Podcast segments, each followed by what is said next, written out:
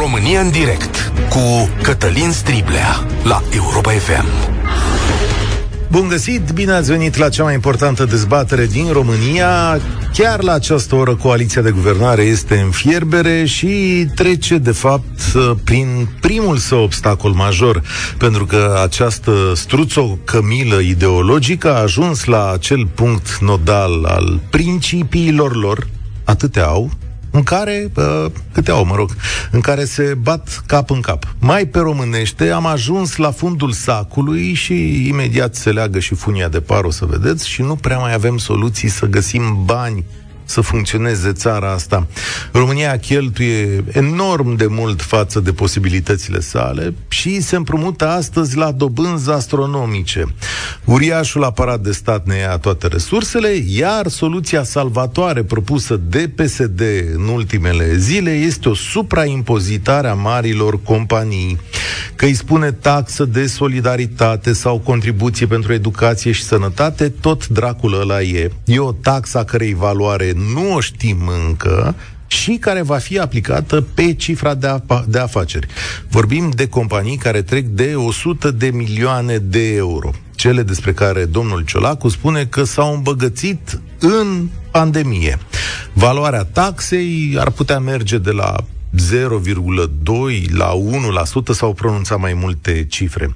Domnul Ciolacu, președintele PSD, l-a reevaluat cu ocazia asta și pe Marx și a hotărât că de acum înainte capitalul va fi impozitat mai tare decât munca. Adică spune el așa că până acum taxele pe muncă au fost mari, iar companiile nu au trebuit să plătească foarte mult pe cifra lor de afaceri. Înseamnă asta însă că vor scădea taxele pe muncă? Evident că nu pentru că domnul Ciolacu nu propune asta nici o secundă. PSD propune doar un impozit pe venit de 0%, dar nici o secundă nu, sta, nu scade taxarea pe muncă. Și nu 0% pentru toată lumea, ci doar la cei care câștigă sub 4500 de lei brut pe lună. Cine trece de suma asta plătește taxele ca și până acum.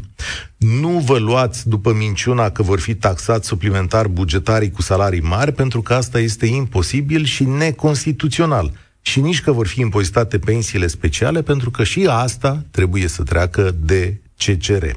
Deci, adevărul gol-goluț este că PSD vrea doar banii de la multinaționale și cam atât. Restul este un sofism, să-i spunem așa. Sau, dacă vreți, o încercare de momire a electoratului. Ce vă interesează? De ce vă supără pe voi banii ălora? Că primiți și voi ceva. Aceeași bănuială o am legată și de plafonarea prețului benzinei, dar despre asta mai discutăm. Doar că o astfel de măsură se va regăsi tot în buzunarele noastre. Orice taxă în plus pusă de, va fi pusă de companii în prețuri într-o perioadă de inflație. Nu există cadouri, așa funcționează lumea. Pe de altă parte, o astfel de măsură este frecție la picior de lemn dacă tu strângi bani doar ca să plătești pensii și salarii. Garantează această taxă sau scutirile de taxă o mai bună dezvoltare? Garantează că Moldova va avea autostradă sau că reușim să o facem pe cea de la Sibiu? Și încă ceva înainte de această dezbatere, ca să fie totul echilibrat companiile multinaționale și aceste mari companii nu sunt îngeri. Ele aduc prosperitate și reguli, dar în multe situații profitul lor este mai mic pentru că e înstrăinat pe contracte de management, pe contracte de consultanță și atunci aceste companii, la rândule, trebuie să se întrebe dacă sunt oneste față de cetățenii acestei țări în care își produc profiturile. 0372069599 îl repet, sunați-ne de peste tot din țară 0372069599 Sunteți de acord cu taxarea suplimentară a marilor companii? Pot fi crescute taxele într-o perioadă de criză? Dar pot fi reduse taxele pentru cei care câștigă sub 4500 de lei brut. Încă o dată, telefonul nostru este 0372069599. Suntem și pe Facebook la Europa FM, iar România în direct de astăzi este deschisă de Mihai. Salutare, bine ai venit la noi! Bună ziua! Salutări și ție și ascultătorilor voștri. Eu aș începe referitor la minciuna aia cu scăderea taxelor pe muncă. Uh, toată lumea zice că e 10%. Real nu sunt 10% taxați. Ar trebui să înceapă legat de acest sistem de taxare. toată lumea uită acel impozit pe sănătate, acel impozit pe, mai știu ce, a, pe, pentru cartea de muncă, pensia. Da, Toate pe... acestea, indiferent de salariu, cresc. Chiar dacă 50% care sunt impozitul pe muncă efectiv, nu înseamnă nici măcar jumătate cât înseamnă celelalte. De asta zic că ăla e un impozit pe venit și este cel mai mic dintre toate. Noi plătim da. cei mai mulți bani în taxarea pe sănătate și, mă rog, taxarea exact. pe, pentru pensii și alte sisteme sociale. Supraevaluată. Da. da. taxare care, din punctul meu de vedere, consider că este supraevaluată. La ce se oferă, de fapt. Da. Așa. Și iarăși, uh, cum se face diferența între cineva care se duce la spital și care plătește pentru 100 de milioane versus cineva care, mă rog, 100 de milioane are salariu și plătește automat mai mult pentru sănătate versus cineva care câștigă 50 de milioane și plătește jumătate. Nu mi se pare, în primul rând, chestia asta corectă, diferențierea asta față de sistemul de sănătate. Ok, la pensie să zic că înțeleg că va avea pensie mai mare, dacă o va mai avea. În ziua asta spui și această problemă.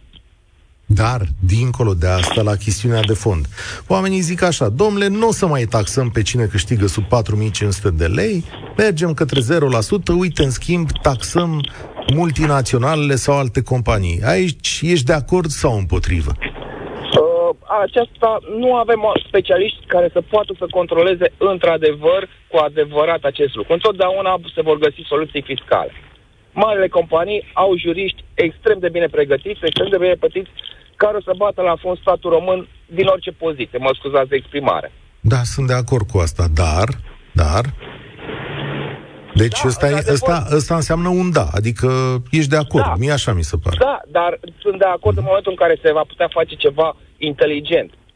Nu doar să aruncăm cu vorbe, că facem sau că dregem. Chestii care nu au obligabilitate la ora actuală. Asta nu e o vorbă. Oamenii ăștia pot să pună 1% pe taxele acestor companii și da. să le ia bani. Deci chiar și nu e vorba. vor mări exportul de capital aceste companii. Vor găsi o soluție ca acel 1% sau cum a spus dumneavoastră, îl vor pune tot în cârca noastră. Deci, Evident. practic, ne cresc nouă costurile, cu cel puțin 1%. Da, ți-au scăzut, tocmai ți-au scăzut taxele dacă câștigi sub 4500 de lei. Uh, ce înseamnă 4 milioane raportat uh, la cât se plătește la cei 15 seare și toată lumea uită de acel TVA, când practic eu ca cetățean care îmi plătesc impozite pentru un salariu, zic că am 10% impozitul pe salariu, 15% uh, sănătatea și încă parcă 25% pensia. Nu mai știu exact la pensie cât este. Da. Aproximativ. Da? Dar la toate astea se mai adaugă acel 25% TVA. Îți mulțumesc tare mult. Da, la toate se adaugă, dar fiți atenți că aici e și o chestiune de echilibru. Da, într-adevăr, marile companii vor găsi întotdeauna modalități să își ascundă banii, să iasă, să mărească prețurile, să nu iasă în pierdere. Dar și statele oferă același tip de echilibru, adică pot să le ofere mecanisme prin care să ajungem la o înțelegere, cum s-ar spune. E important ca o parte din banii ăștia să mai rămână și în România. Cristian, salutare, bine ai venit! Te salut pe tine și ascultătorii tăi. Din câte observ, Marcel Ciolacu ar face orice, numai reformă bugetară nu. În plină criză, că e inflație în toată Europa, în toată lumea Cred că e singura țară civilizată care anunță majorări de salarii pe sectorul bugetar. În schimb, vine la televizor și spune, lasă că o să iau de la grași ăștia milionari și o să vă dau vouă, celor care sunt săraci și slabi de atâta muncă. Vrăjoală. Într-o companie multinațională, întotdeauna cele mai mari, sau să zic așa, cea mai mare pondere, au investițiile dintr-un buget. Adică tu nu poți să vii și să spui că se duc banii pe tot felul de contracte de consultanță. Asta cred că a fost la un moment dat s-a descoperit așa ceva, probabil un milion, două, trei milioane de euro care erau într-un contract de consultanță și păreau suspect, probabil într-o companie multinațională cu sute de milioane cifre de afaceri. Nu acolo se pierd banii. Banii se pierd pentru că statul nu e în stare să colecteze, banii se pierd pentru că nu e în stare să se reformeze. Avem atât de multe instituții că eu cred că îți ia ani de zile să înveți câte instituții are statul român. Domnule cred că unele sunt necesare, deloc. da. Adică unele sunt necesare. Nu putem să mergem așa în absolut. Sigur Eu că... nu contest. E clar că avem nevoie de administrație. Dar avem atâtea direcții și atâtea inspectorate și ai la mediu acolo, la mediu dincolo, la mediu dincolo. Deja e plină țara Perfect de experți și de acord. treaba nu merge bine. Perfect de acord, statul român este mare și domnul Ciolacu nu a spus niciun cuvânt despre reforma administrativă și bugetară, deși acestea sunt trecute în PNRR. Soluția problemelor statului român nu stă neapărat într-o taxă, ci în modul în care se organizează el pe sine însuși. Despre asta e vorba. Dar, Se dar, fac acum angajări, Cristian, din ce am înțeles. uite, există aici o declarație mai veche a unui om care a fost și consilier de premier, Remus Borza, ai zice, care urmărește ce se întâmplă și în aceste companii și zice la un moment dat Domnule, companiile străine externalizează în fiecare an profituri de peste 5 miliarde de euro. Nu, nu aș fi foarte, foarte convins de, Ok. de cifra asta. Spun sincer, să știi că tădică banii, deci banii mulți dintr-un buget se duc în investiții, în cercetare, adică o companie multinațională nu e cum e un butic de cartier. Te duci și cumperi de la Angro cu 10 lei, îți pui 3 lei și vinzi cu 13 și Adică- din aia 3 trebuie să plătești taxe. E exclus ca aceste companii să se optimizeze fiscal? Poate că 10% s-ar putea să spun așa, un 10% din acea cifră să fie într-adevăr bani care sunt externalizați. Dar uh, marea majoritate a banilor din companiile multinaționale se reinvestesc. Statul român trebuie să accepte treaba asta, pentru că se face și cercetare. Cercetarea costă foarte mulți bani. Statul român nu e în stare să facă absolut nimic. N-a fost în stare să administreze un lanț național de stații PECO. Mă refer la petrol. Și vine și spune, vine să, să predea lecții de eficientizare fiscală companiilor private, care totuși, până la urmă, urmei, ele, pe lângă faptul că plătesc taxe și impozite, dau și de lucru. Și adiacent firmelor care oferă servicii, iarăși, pe, se, se creează un întreg lanț. În momentul în care faci investiții, nu știu, să zic un lanț de magazine, că se duce într-o localitate măruntă și deschide un magazin nou, ai o investiție de milioane de euro. Acolo vin oameni, vin muncitori pe șantier de construcții, vin electricieni, vin, uh, cum îi spune, Da, eu înțeleg cum ingineri de funcționează proiectare toate și lucrurile. Se pune, se pune o Înțeleg. grămadă de lucruri Deci în ce spui mișcare. tu aici este că o astfel de taxare ar fi necinstită și contraproductivă. Nici nu cred că există undeva în Uniunea Europeană așa ceva. Să, Ei, să pui o Păi, există taxă pe- chiar la vecinii noștri și știi că țările mari ale, la Ungaria mă refer, și țările mari ale lumii, ele au hotărât că, domnule, pentru corporațiile alea mari de tot așa ar merge o taxare de până la 15% suplimentară. Dacă ți-aduce S-au aminte. gândit, s-au gândit, dar nimeni n-a făcut pasul ăsta, pentru că nu ar fi corect față de compania respectivă. Și referitor la Ungaria, Ungaria, ce să zic, Ungaria cumpără la preț de dumping petrol din uh, Rusia. De asta are 6 lei litru. Lumea trebuie să înțeleagă că noi nu ne-am dat mâna cu Putin să ne vândă cu 30-40%. Nici Asta nu știu cum e îi cumpără. discuția de mâine. Pregătiți-vă că mâine o să fie cu benzina, da. Deocamdată, uite că avem, dacă ar fi să votăm astăzi, mulțumesc tare mult, Cristian, avem 1 la 1 la taxarea asta, suprataxarea marilor companii. E posibil? Cum să se facă? Sunt curios cu ce hotărâre vor ieși din... Uh, cum să cheamă, comitetul ăsta lor de coaliție, că asta se discută chiar acum. Și atenție, este prezentată ca soluție la problemele pe care le are România. Adică, doamne, vreți să meargă mai bine? Așa a zis PSD-ul. Vreți să meargă un pic mai bine? Vreți să întâmple și aia, și aia, și aia? Bun, ei aplicăm pe ăștia, că suntem uh, bogați, le aplicăm o taxă. Dan, salut, bine ai venit la România în direct. Salut!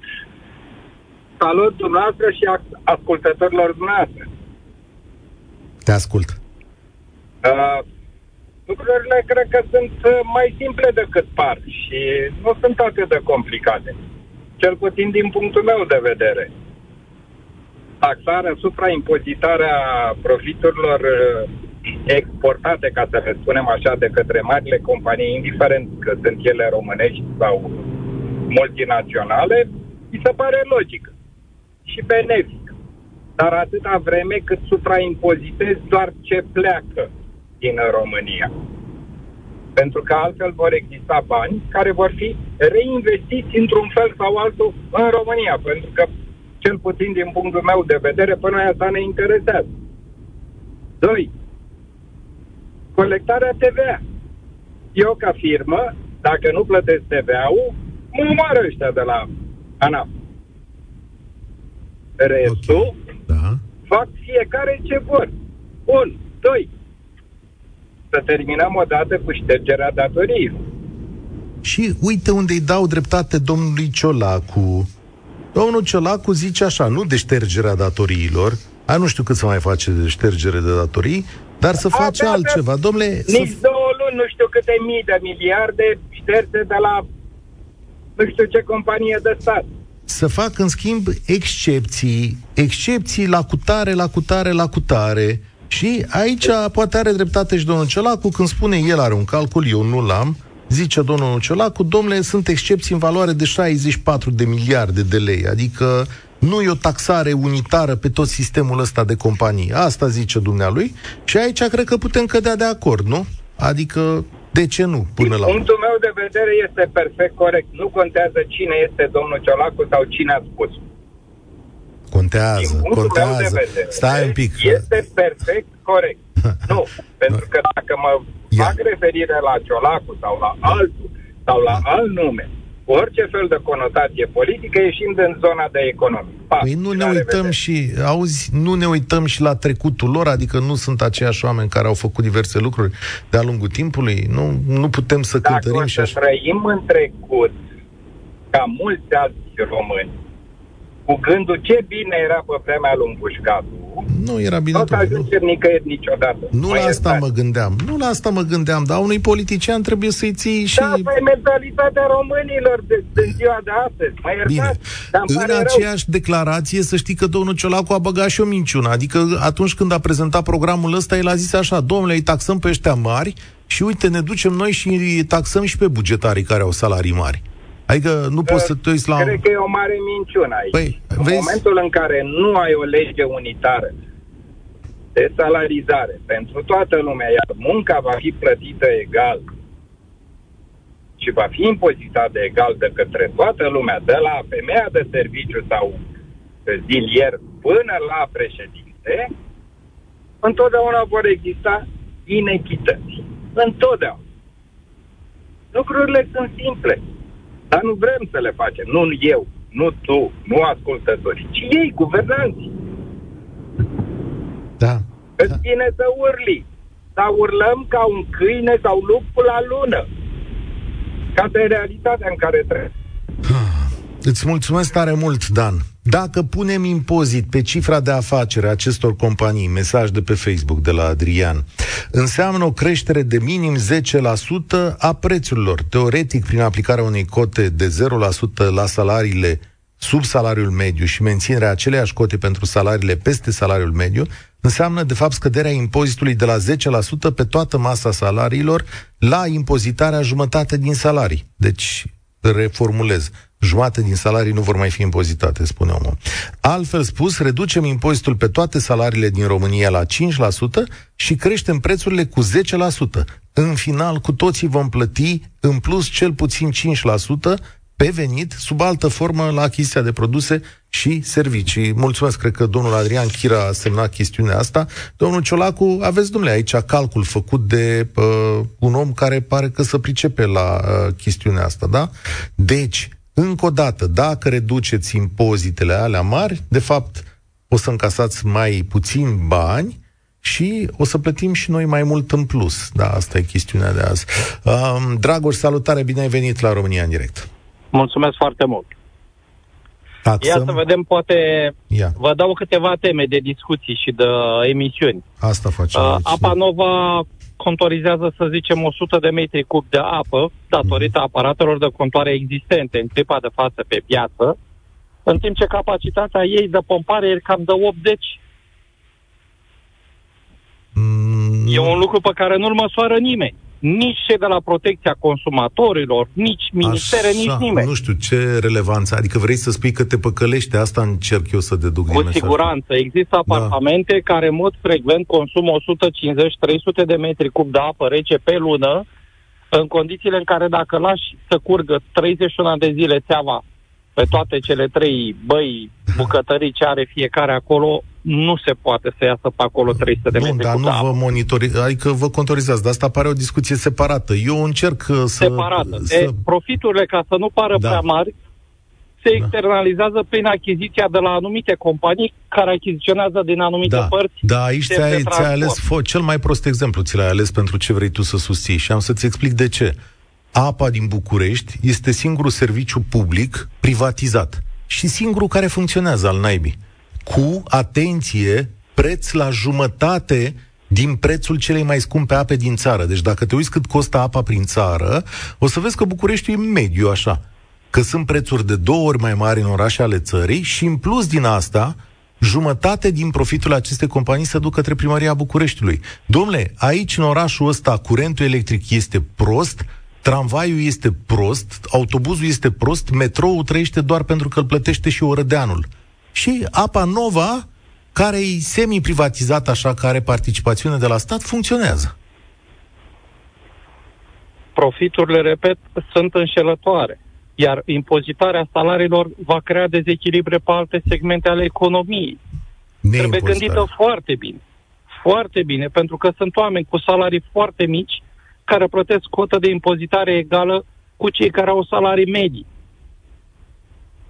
Nu, nu este prea bine. Sub 20-25 de, mini- de 2500 de lei pe lună nu se prea poate trăi, mai ales cu ce se întâmplă acum pe piață. Și statul trebuie să gândească un pic la impozitarea pentru segmentul ăsta, că dacă îl acoperă pe ăsta, cel cu 4500, cu 7500 pe lună, chiar dacă nu-i convine, chiar dacă o duce mai greu, traversează mai ușor o poveste cum o trăim acum. Știi, aici nu, uh, îmi pare că nu crezi în această chestiune în care, pe care o exprimă domnul Ciolacu și anume, domnule, uite, îi taxăm pe ăștia bogați, că asta înseamnă. Îi taxăm pe niște, pe niște companii foarte bogate, le taxăm pe ele și îi lăsăm pe cei fără dare de mână să supraviețuiască. A, ăsta e raționamentul O- pe care îl punem pe o- masă. o scurtă perioadă de timp ei vor plăti, după care vom observa că anumite lucruri, că așa găsesc întotdeauna, cum era pe vremuri la companiile de telefoane mobile, era 50 de dolari instalarea telefonului, să ți-l pornească. Datorită concurenței a dispărut acea taxă de 50 de dolari. Dar ea s-a încasat aproape 3 ani de zile. Și a dispărut, că am intrat cu toți în telefonia mobilă ca nebunii. Așa vor face ei. Vor găsi un subterfugiu să mai taxeze 3 lei de undeva. 3 lei de undeva, vor inventa un contract de consultanță, nu se va vedea în profit și apare că statul, deși teoretic va încasa mai mult, va încasa tot de la noi. Da, nu asta, va e- asta putea e nicio adevărat, da. companie să-și cedeze din cota de profit fără să ia măsuri. Ei reacționează mai repede decât reacționează statul sau politic. Dom'le, dar cât e o cotă de... Uite, asta vezi, ai ajuns în punctul esențial, pentru că de fapt asta trebuie să și vorbim ca societăți echilibrate. Cât e o cotă de profit corectă, domnule? O cotă de profit corectă trebuie să fie de două, trei ori mai mare decât inflația. Dacă anual noi avem inflație 5% și o companie merge cu 15-20%, Așa, este o cotă de, uh, de profit foarte bună. așa Afară nu da, există la o cotele. inflație mică. La o inflație mică. Dar la o inflație de 14%, tu îmi spui acum că trebuie să stea în cotă de profit de 50%? Iată. De aia statul trebuie să fie foarte atent la măsurile care le ia acum să nu se răsfrângă asupra inflației din nou, Păi da. asupra noastră, celor mulți care plătim totul. Noi plătim totul tot timpul. Zim cât ar fi Venitul cota pe- de profit da. corect acum pentru ei. Că de fapt despre asta discutăm. Că asta, asta le transmite Ca, și statul. ca marja anuală ar trebui să fie între 30 și 40%. Ca marja anuală 30-40%. Da, știi ce au de lumea acum? Domnule, adică nu s-ar putea merge mai jos, un pic mai mult decât rata inflației? De ce ar fi incorrect să fie la 20-25%? Pentru că pe lângă profitul propriu-zis, noi trebuie să ne gândim că oamenii ăștia investesc în România niște sume considerabile care nu există pe piață la noi. Și Ok. atunci trebuie să-și amortizeze ei și investiția, să merite să vină în România. Că dacă nu facem, a- uh, nu facem atractivă fiscalitatea din România, murim, nu mai vine nimeni. Ei vin aici pentru că taxarea și salarizarea le permit să genereze profiturile pe care și le doresc. Da, mulțumesc tare mult. Interesant mesaj de pe Facebook, interesant că nu ne gândim să reducem din costuri, nu ne gândim să investim ca să producem locuri de muncă și să angrenăm locuri de muncă și o economie de producție în lanț, ne gândim de unde să mai stoarcem niște bani pentru bugetul de stat. În rest, ca și până acum, trăiască statul. Marcel, hai că nu ne-a fi doar chiar domnul Ciolacu. Nu, nu, nu. Bună ziua. No, că l-am căutat, să știi că l-am, l-am căutat eu într-o zi și n-a vrut să... Da, de asta m-ar fi... atât de vast încât nici nu știu cu ce să încep. A, întrebarea e simplă. Primul lucru, primul stai, lucru. stai, stai, stai, stai, uh, stai da. să repet întrebarea. Astăzi, asta e esența dezbaterii. Ești de acord cu suprataxarea marilor companii? Nu. Cum a... Ok. Și vă explic și de ce. Hai să privim top 10 contribuabili la bugetul de stat și top 10 datorici la bugetul de stat. Top 10 contribuabili sunt companii străine. Cred că avem vreo companie românească, dar în general companii cu acționariat străin. Top 10 datornici sunt companii ale statului român. Pe de o parte. Pe de altă parte, uh, nebunia asta, și vă spun pentru că lucrez în domeniu, nebunia asta cu atragerea de bani la la stat funcționează peste tot în Europa. Am client din Italia căruia i s-a spus că își transferă profitul în România vânzând prea ieftin comparativ cu prețul la care ar putea vinde. La firma subsidiară din România. La un control din România, li s-a spus că cumpără prea scump de la firma mamă din Italia. Uh, orice profit care se externalizează, că se discută foarte mult de externalizarea profitului, se transformă în alt profit în altă parte. Uh, companiile mari și serioase au acționariat de prin Europa și de prin Statele Unite. Chestia cu offshore-ul nu prea mai funcționează. Și atunci, de ce ai fi atât de uh, tâmpit ca investitor să-ți externalizezi profitul într-o țară în care impozitul pe profit e mai mare? Adică zici că România e un mediu bun de afaceri? Uh, din punct de vedere al taxării pe dividende, e un mediu bun. Din punct de vedere al da. taxării da. muncii, e un mediu prost.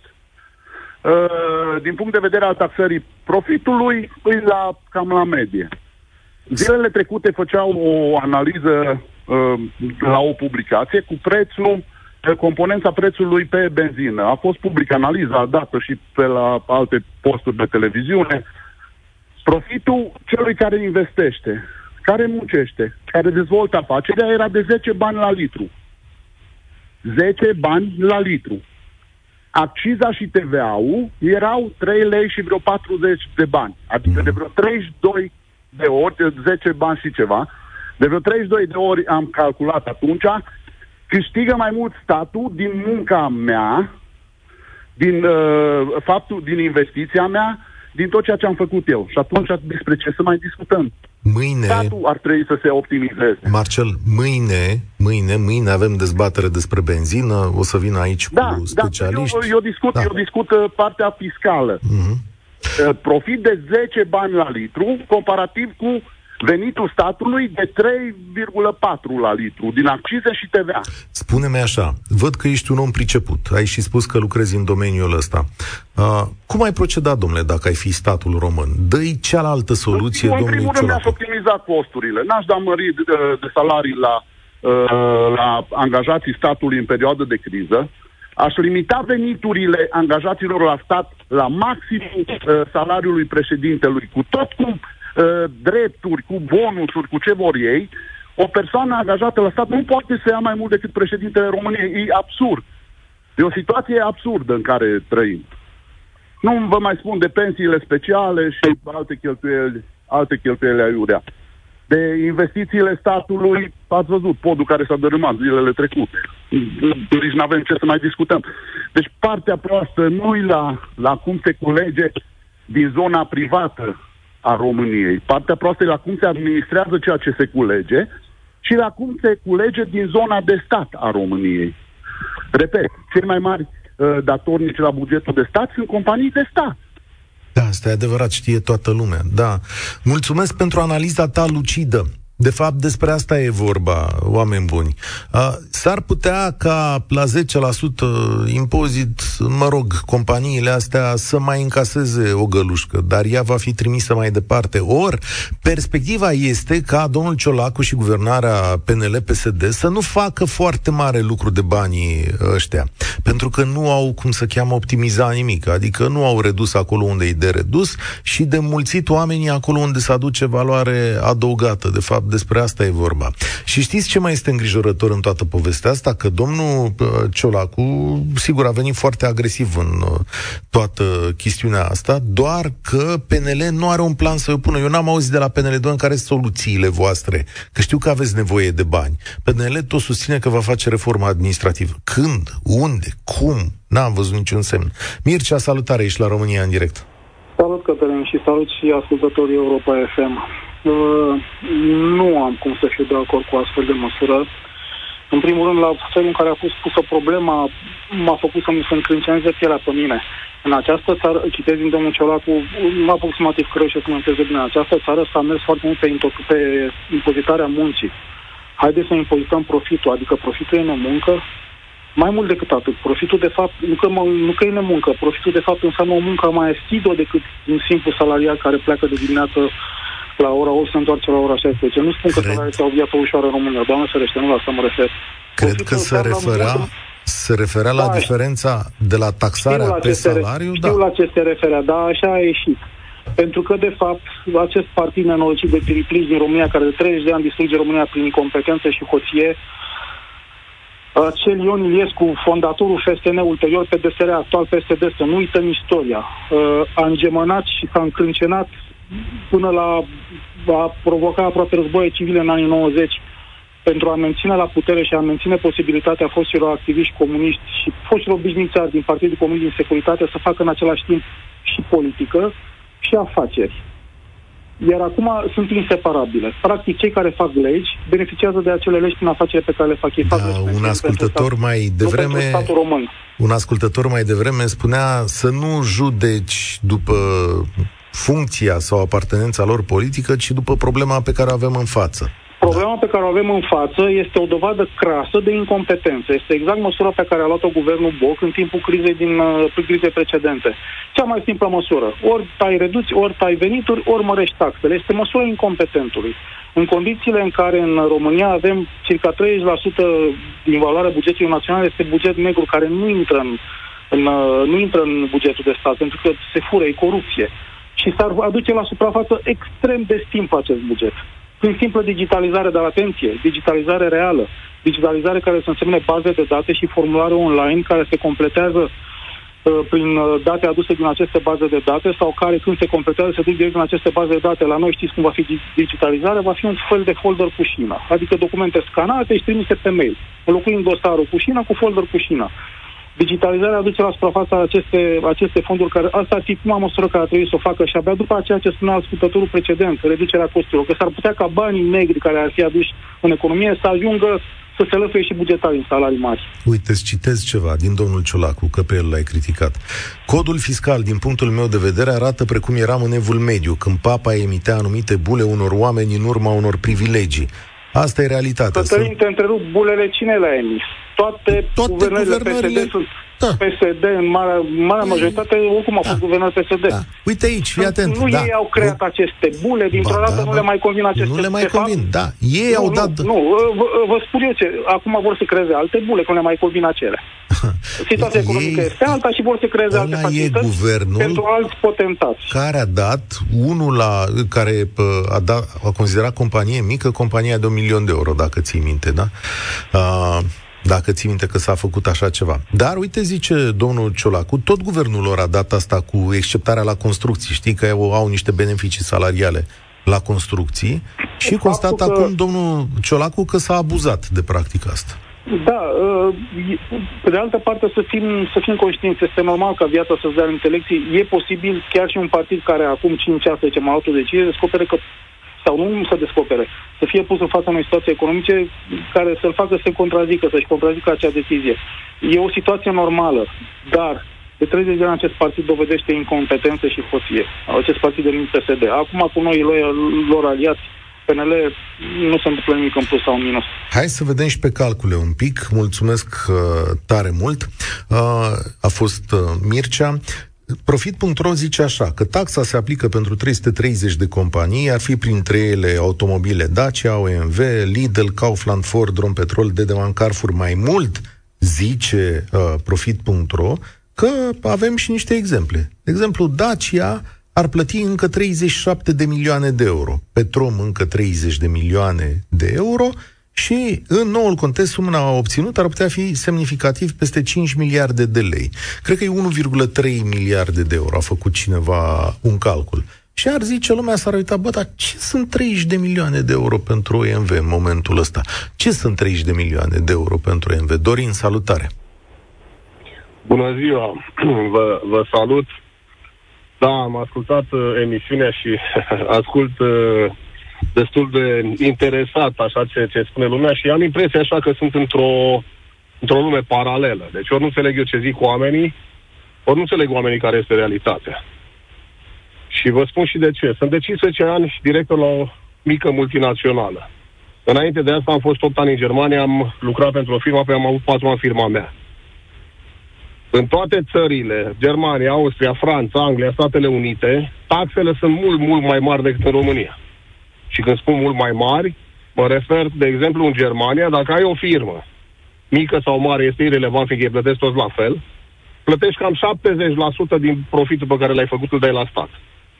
De ce ar face un neamț? Deci eu lucrez la o, echipă, la o firmă germană. De ce ar duce un neamț banii de aici să-i, uh, să-i impoziteze în Germania, unde aici plătește 21% ca să plătească 70%? Taxarea pe salariu este mai mică în România decât în Germania sau în Austria. E clar că e mare. Astea sunt taxele. Vrem să fim o societate de, de consum și o societate socială. Dacă este socială, trebuie să dai bani. Dar uh, v-am întrerupt, vă rog. Nu, nu, nu, mă, îți, ascultam, îți ascultam raționamentul. Ai dreptate când spui că în actualele condiții foarte greu de transferat în uh, altă țară precum Germania. Dar nu cred că Germania e ținta, nu? Când se mișcă banii ăștia. Nu, adică... nu, e, e, clar, e clar că nu Germania este ținta, dar ca să, ca să pui o taxă pe cifra de afaceri la o mare companie, este clar că aici nu ar trebui dată în România o lege de genul ăsta. Ar trebui mers la Comisia Europeană și dată o lege pentru toată Europa. Dacă vă aduceți aminte cu scandalul din Irlanda cu Ce, da. Microsoft, unde s-au propus 15%. Și Dacă atunci, fie impozitul solu- soluția ta care ar fi? Soluția ta care ar fi în condițiile astea? Soluția sau? mea ar fi, în primul și în primul rând, toată lumea să plătească aceleași impozite, să nu existe niciun fel de diferență. Poate să zic că 10% pe salariu, da, fiindcă de fapt nu 10%, ci e tot 16% cum era datorită prelorii părții angajatorului, dar dacă am spus 16%, absolut toți, nu există nimeni, că e IT, că este firmă de construcții, că este absolut orice, nu există nicio excepție. În plus, eu am avut un PFA în Germania inițial, și la PFA plăteai exact ca la concernul Volkswagen. Nu există 19%, nu TVA diferențiat. TVA diferențiat, da, dar pe alimente, pe cărți și așa mai departe, pe medicamente.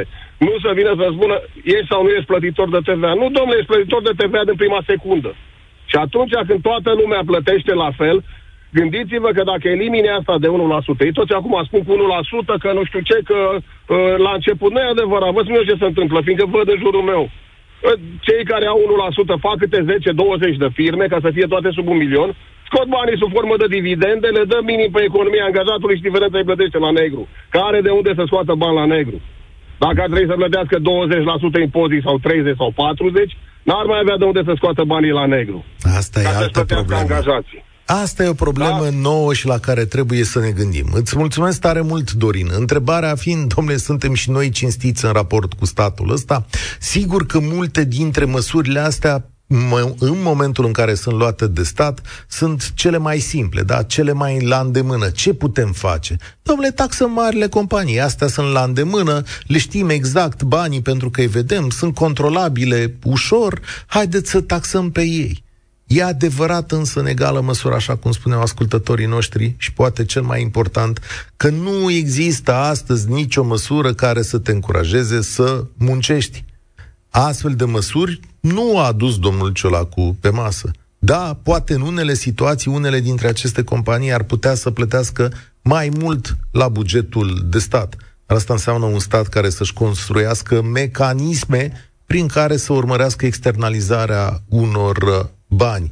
Iar învelirea acestei discuții între salariile noastre, ca așa a procedat PSD, între salariile oamenilor din România și veniturile marilor companii este pur și simplu necinstită, pentru că sunt două chestiuni uh, absolut separate care trebuie tratate în mod diferit în acest moment. Iar dacă faci taxare suplimentară în perioada aceasta, mie că s-ar putea mulți dintre noi să sărăcim mult mai tare. Încheiem România în direct astăzi aici. Mâine vorbim despre benzină și acolo domnul Ciolacu a venit cu ideea plafonării prețului la benzină. E posibil sau nu posibil să întâmple și dacă da, cu ce consecințe? Sunt Cătălin Striblea, România în direct se încheie aici. Spor la treabă! România în direct cu Cătălin Striblea la Europa FM.